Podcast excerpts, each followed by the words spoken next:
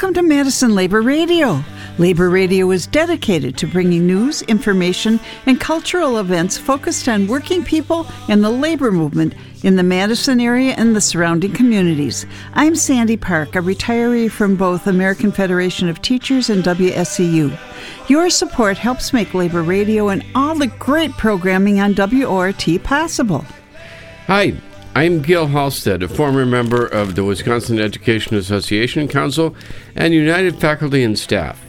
This week, we have an update on a Madison Starbucks vote to unionize and hear what MTI says about the school district budget. Find out how the decision to overturn Roe impacts union contracts. Hear from participants in the Poor People's March in Washington, D.C., and get a new statistic of the week, and much more. If you like what you hear, please consider becoming a sustaining supporter of WORT and Labor Radio.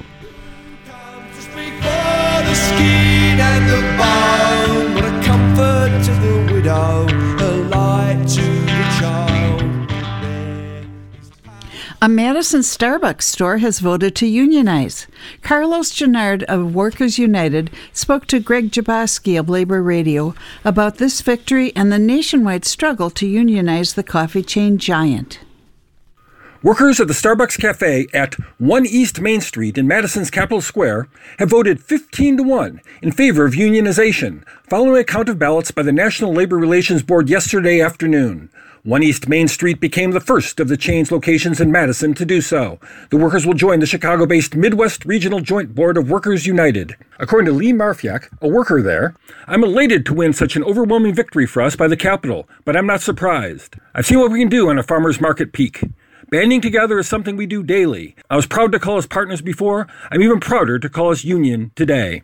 Labor Radio spoke today to Carlos Gennard, Assistant Manager of the Midwest Office of Workers United located in Chicago.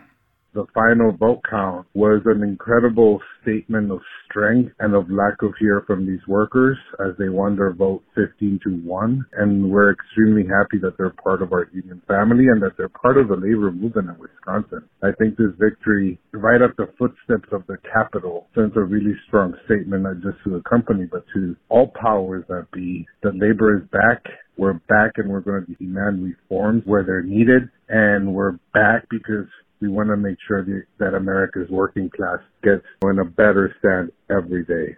Gennard describes the communication network used by Starbucks worker organizers. They have a very intricate and sophisticated communication network. Pretty much every time a shop joins the fight by filing for election, those workers have the opportunity to become members of this communication infrastructure, which is one of the things that we have learned about so much. We haven't dropped a paper leaflet at this campaign. Everything has been done digitally. These are young folks who are very digitally advanced, so they use a lot of it's, it's all digital communication. This is something that we'll be talking about for years to come, and I'm sure that it will affect other campaigns. This election victory, and all of the organizing at Starbucks, has come in the teeth of vicious and possibly illegal pushback by the coffee corporate giant, says Gennard.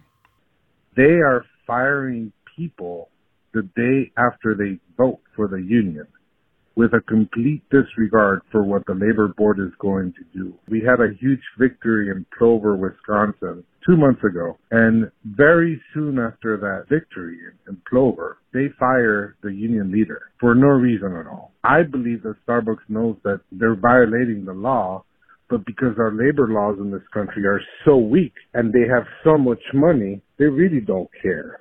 The new Madison Starbucks union members will be able to participate in national negotiations if they want, says Gennard, who noted, though, that Starbucks has shown that they will do all they can to stop that key first contract. Starbucks Workers United, so pretty much everyone who has chosen a union is being given the opportunity to participate in the national bargaining team. And all these workers are participating. I know that requests for bargaining has gone out in some shops and the company has not been uh, very open to bargain. And as a matter of fact, there was an injunction issued, I believe it was this in Buffalo, because the company's just not wanting to bargain. Howard Schultz has been very vocal about it. It's a violation of labor law. and he still throws it out there once in a while, and nothing is being done. Gennard has a shout out to the labor community here. I really want to thank the labor community in Madison and in Wisconsin. Anytime these workers have a victory, I think everyone in the labor community should take credit for it. Every time we've had actions, every time we've had events, every time we've had anything, the showing and the support that we've received from the labor community has been overwhelming. We couldn't be more happy for the support that we've received from unions. The labor councils in Madison, the labor councils in Milwaukee, the Wisconsin AFL-CIO, everyone has been amazing. That was Carlos Gennard of the Midwest office of Workers United. Three more stores in Dane County have filed for representation one in Monona, one in Fitchburg, and the University Avenue location in Madison, all part of a nationwide union movement, which now includes almost 200 Starbucks locations. Frank Emspak contributed to this story. Some background information was provided through Channel 3000. For Labor Radio, I'm Greg Jaboski. The Madison School Board approved a preliminary 2022 23 budget Monday night with a 3% base wage increase for staff. That's less than the 4.7% increase Madison Teachers Inc. is seeking in negotiations with the district, a maximum set by the Wisconsin Employment Relations Commission. Labor Radio's Ellen LaLuzerne spoke with Michael Jones, president of Madison Teachers Inc., about the union's reaction.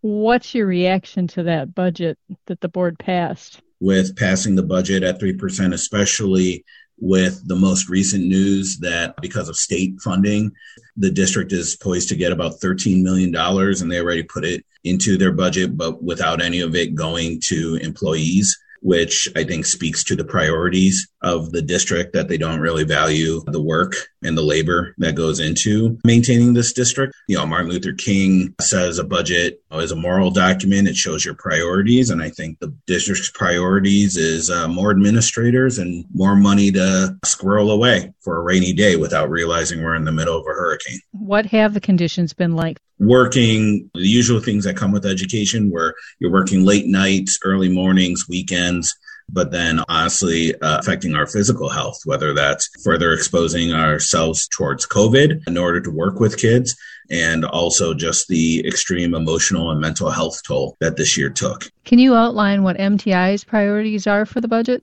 our demands were that all employees receive a 4.7 cost of living adjustment as dictated by the state in terms of what the limit is. Inflation is far above 4.7. I think last time seeing it's hovering somewhere between 8 and 9%. We're not really hitting the cost of living, but we want to just do the max of what's allowable under Act 10. And that includes advancing people on steps and lanes. And then the big piece that we really push for this year is really increasing the pay of our lowest paid employees. Our EAs, our educational assistants, and that includes security, nursing assistants, secretaries, tech support services. But a lot of people who honestly keep a building running are often some of our lowest paid employees. They're right now making, uh, starting at about $15.96. And for clarification, step movement reflects length of service or longevity, and lane movement for teachers reflects an educational component. How are your members reacting to the conditions in the district? we're seeing a large exodus of people leaving the district. And we're not just talking enrollment, we're talking staff. You know, they're leaving for higher wages, they're leaving for better conditions in terms of promises of being treated better by their employer. Some of those are natural consequences. If you treat people poorly, people will leave. What type of plans does the union have to try to pressure the district into changing their budget priorities? We're going to be making sure our voices are heard through our actions it's pretty clear, as many chances as we've given them, how they truly feel about us. We're just going to have to go to the community. Are you looking at any kind of direct action? That's something where we do that collectively. Collectively, we decide. You know, that's literally our motto United, we act. We've already had conversations, but we always want to have those conversations knowing we don't want to do anything that would damage the community and our relationships with our students and our families because we hold those sacred but we also need to make sure, especially making sure the community knows we can't be taken for granted. We can't be martyrs forever in this. Property taxes in Madison are already pretty high. So, what do you say to community members to justify what you're asking for? We have the money right now as a district to pay the employees the full cost of living adjustment. Where we were between the district's original offer of 2.0, between 2% and 4.7%, plus the $5 raise for our educational assistant, we estimated somewhere between 7 to $10 million. At the last board meeting, the chief financial officer said that they got an additional $13 million. 13 million versus the 7 to 10 million that would cost we're not talking about increasing anyone's property taxes. We're talking about the district using the money they already have and not spending it on frivolous things. Is there anything you'd like to say to the community in terms of providing support for your situation? Really communicating to the Board of Education and the superintendent that they will not stand for its employees being mistreated and undervalued. It's tough to ignore parents, taxpayers, students on the matter. It's a little bit more difficult of a voice to ignore, especially if you are one where you are up for elections. Do you have any final comments? It's easy in the summer for us to lose that energy that comes, but I think everyone should be preparing themselves for an eventful fall. We're trying to resolve this before the fall so we could focus on what needs to be done in our schools. Thank you very much. That was Michael Jones, the president of Madison Teachers Incorporated. I'm Ellen LaLuzerne for Labor Radio.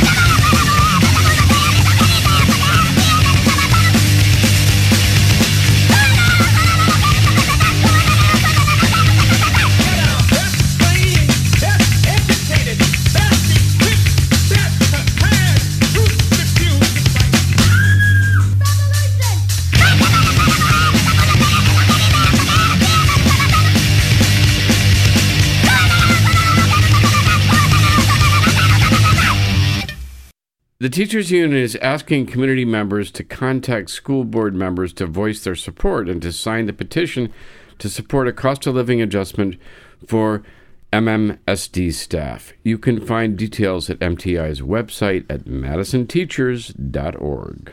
Union members who are covered by national union contracts are negatively affected by the Supreme Court's Dobbs decision that overturned Roe v. Wade. Frank Emspak has the story. Union members who are covered by national contracts that include medical insurance have lost their right to collectively bargain comprehensive health care coverage for all their members as a result of the recent Supreme Court overturning of Roe v. Wade in the Dobbs decision. Unions negotiate national contract with firms in order to bring one standard to an industry or company. The idea of a national contract is to prevent a race towards the bottom with one location playing off another. Health insurance benefits are a key part of these agreements. Labor Radio spoke with Adam Kaczynski, president of the International Union of Electrical Workers, Local 201 in Lynn, Massachusetts. He is also a member of the IUE General Electric National Negotiating Committee. President Kaczynski, how has the Dobbs decision affected the IUE GE national contract? Uh, the Dobbs decision has shifted a great deal of power to employers that's fundamentally what we're facing down is that we've negotiated over the years healthcare rights for all uh, health healthcare that are now under attack on a state by state basis. We have a national contract, but we have locals, uh, at least one local in the trigger state. And what that means is that they're being carved out by their state to receive less benefit than's been nationally negotiated. How does this give more power to the employer? Well, I can think of a number of ways, but one example, after hearing this at national negotiations before, is they like to tell you what benefits they pay for are less used than others and then attack them. So, hey, this benefit doesn't work for everybody. Therefore, we no longer see a reason to have it in the national agreement, is something that I've heard them say about other benefits in the national agreement. Dobbs means that benefits workers receive in the future will be based on their place of residence, not as part of a nationally collectively bargained package. Kaczynski confirmed that it is not just limitations on medical benefits that might be involved, but the potential to limit other benefits. President Kaczynski emphasized his broader concern with the effects of Dobbs this way. What I'm concerned about is is that this gives more power to the employer in negotiations generally. And that ceding of power is going to create worse conditions for bargaining for the union overall. That's the way bargaining works. More flat power for the employer is going to affect the totality of bargaining, not just one segment of it, but everything. What can the union do to, re- to respond to? First, we need to get a response from the company on what this is going to mean for the impacted members working in that state. I think that there's an opportunity to try to mitigate some of the damage this is causing, specifically to workers that have that benefit that now do not have it. Uh, we need to get there right away. But this is a national issue. And I think what unions need to be doing in general is calling on the Democratic Party to do what they said they were going to do for decades and protect protect abortion rights in this country. We can see the Democratic Party flailing uh, on any number of strategies that could protect abortion access in this country. Uh, unions have a role to play in that we got a lot of these people or helped get a lot of these people elected uh, with, on promises, various promises, including protecting abortion rights. Uh, we know that we could stack the court. I think unions need to be calling for the, the court to get stacked. I think that unions need to be calling uh, on abortion clinics to be built on federal land and that our members and other workers have access to fundamental health care rights, including abortion access. The coalition of unions representing General Electric workers includes large numbers of GE medical workers here in Wisconsin, where legislature wants to reinstate the 1849 law banning abortions. Thanks to Adam Kaczynski, president of IUE Local 201, expressing his thoughts on the effects of the Supreme Court overturning Roe v. Wade and the Dobbs decision and how unions should respond. I am Frank Emspak for Madison Labor Radio. Labor Radio reporter Carol Weidel lays out how the U.S. Supreme Court decision overturning Roe v. Wade will impact women economically. The majority opinion of the Supreme Court reversing the Roe v. Wade guarantees will seriously impact millions of women. Asha Banerjee, an economic analyst with the Economic Policy Institute, described the economic impact of this decision. Abortion rights are interconnected with the economic security, independence, and mobility of women. While abortion is viewed as a culture war issue, it is not distinct from the bread and butter economic issues. Women in the 26 states likely to ban abortion face lower wages, worker rights, and access to health care. Some of the consequences of being denied an abortion are a higher chance of being in poverty even four years later, a lower likelihood of being employed full time, and an increase in unpaid debts and financial distress lasting years. The targeted regulation of abortion providers, also called trap laws, have led to women in these states being less likely to move into higher paying occupations. At the same time, in states where abortion has been legal and accessible, have lower rates of teen births and marriages. Legal abortion is also associated with reduced maternal mortality for black women. Banerjee also connected abortion rights to incarceration. She wrote, States likely to ban abortion are more likely to have higher incarceration rates and lag in wages, worker rights, and access to health care.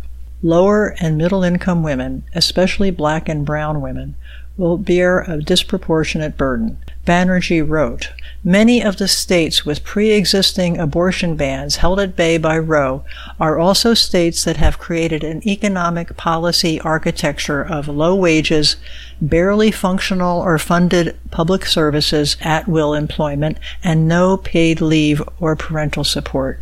In those states, the denial of abortion services is one more piece in a sustained project of economic subjugation and disempowerment. Reproductive justice is the key to economic justice. Reporting for Labor Radio, this is Carol Weidel. The International Brotherhood of Teamsters is on a campaign to organize cannabis workers throughout the country. We'll hear about what they've accomplished so far. One year after initiating a continental campaign to organize the cannabis industry, the International Brotherhood of Teamsters is beginning to show the fruits of its undertaking. Nearly 500 workers in over a dozen facilities, including dispensaries, growth operations, and distributors, have voted to join IBT locals since May of 2021. The cannabis industry has exploded in a very short time. 10 years ago, Colorado and Washington had both just voted to become the first two states to legalize recreational cannabis. Now it's legal recreationally in 18 states and the District of Columbia, with more on the way. Alongside rapid geographic growth has come an equivalent explosion in financial solvency. Cannabis is an industry now worth over $25 billion annually. With a plant generating billions in tax revenue and a growing segment of the American public supporting legalization, more states are likely to open their doors to the industry. 10 states have either legislation or referendums pending that could legalize recreational cannabis by the end of the year. Even more states have measures to legalize medical cannabis on the horizon. With all of the profit being made on cannabis and more soon to be carved out, the workers responsible for the campaign's success in North America are laboring to ensure those that created the wealth get a piece of the pie. Quote, for far too long, innocent people were locked up for possession of cannabis, Peter Finn, Teamster's National Food Processing Director, said in a statement. Quote, now that there's billions of dollars to be made in this industry legally, restorative justice is needed. This justice means that we ensure that cannabis revenue goes to the people who deserve it the most.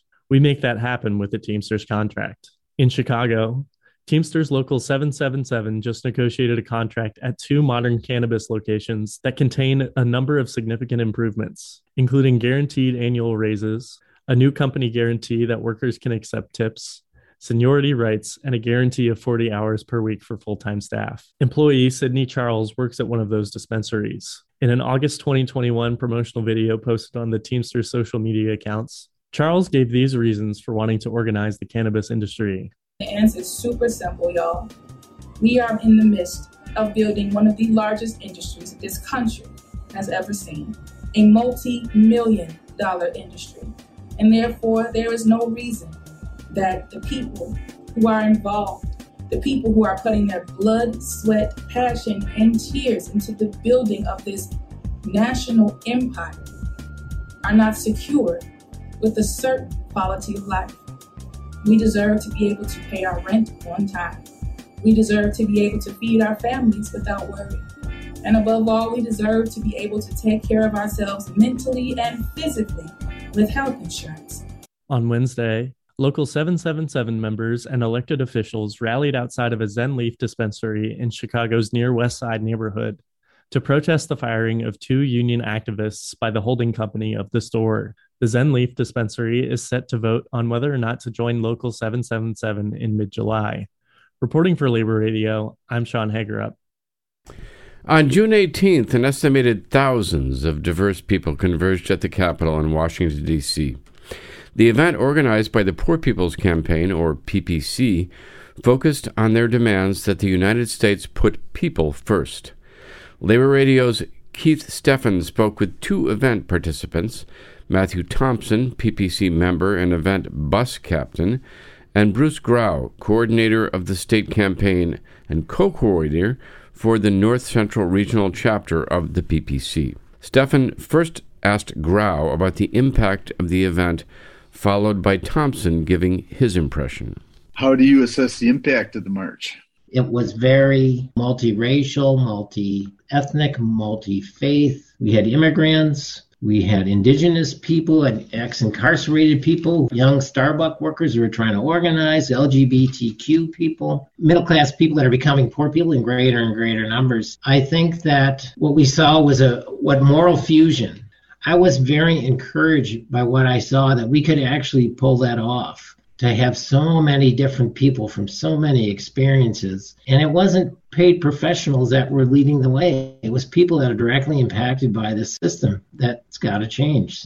I assess it on the basis of did it make connections between people? Did it make a statement in terms of what we were there for, like a declaration to build this movement going forward? We weren't in DC just for a one day, but for a declaration that we're going to come back to make sure that these things that we are standing on to end poverty in this country, systematic racism, and end militarism in this country, that those things are actually being fulfilled. What future events and projects is Wisconsin Poor People's Campaign undertaking or supporting? Well, we're a, a national organization, but led a lot by issues that are initiated at the local and state levels. Nationally. What's going to follow after this is we're looking at creating a presentation to Joe Biden and discuss what's needed to eliminate poverty in this country. We're also looking at the likelihood of a need for a call for mass uh, direct action, nonviolent action in DC if our demands aren't met. We're looking at elections just around the corner. Last year, we registered over 2 million poor people to vote. We are trying to think about political education with the membership and engaging all the people who have become interested in the Poor People's Campaign after June 18th, as well as founding new, new committees like a student committee, which I will probably be part of going forward. What is the best way to contact and find out more about the Poor People's Campaign? The best way to contact us would be through our email and our Facebook page. So it's the Wisconsin Poor People's Campaign through the Facebook page, and that will have the email address too to contact us. Is there any additional information you'd like to share with the listeners? Well, I just wanted to kind of quote something that one of the co-chairs, Reverend Dr. Liz Theoharis, said near the end of the march, which I thought kind of helped encapsulate a lot of what our approach in the Poor People's Campaign. I'm going to paraphrase it a little. Our movement is the most the movement that's most feared by the rich and powerful. We're here, we're poor, we aren't going anywhere. We've come together, we'll stay together, and we will transform this nation from the bottom up. I would like to say that anybody can join, and we would love more people to join, especially our friends and family and labor. And I'm Keith Steffen reporting for Labor Radio.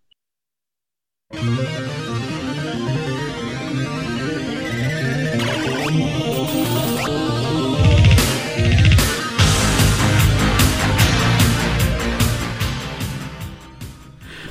for listening to Madison Labor Radio.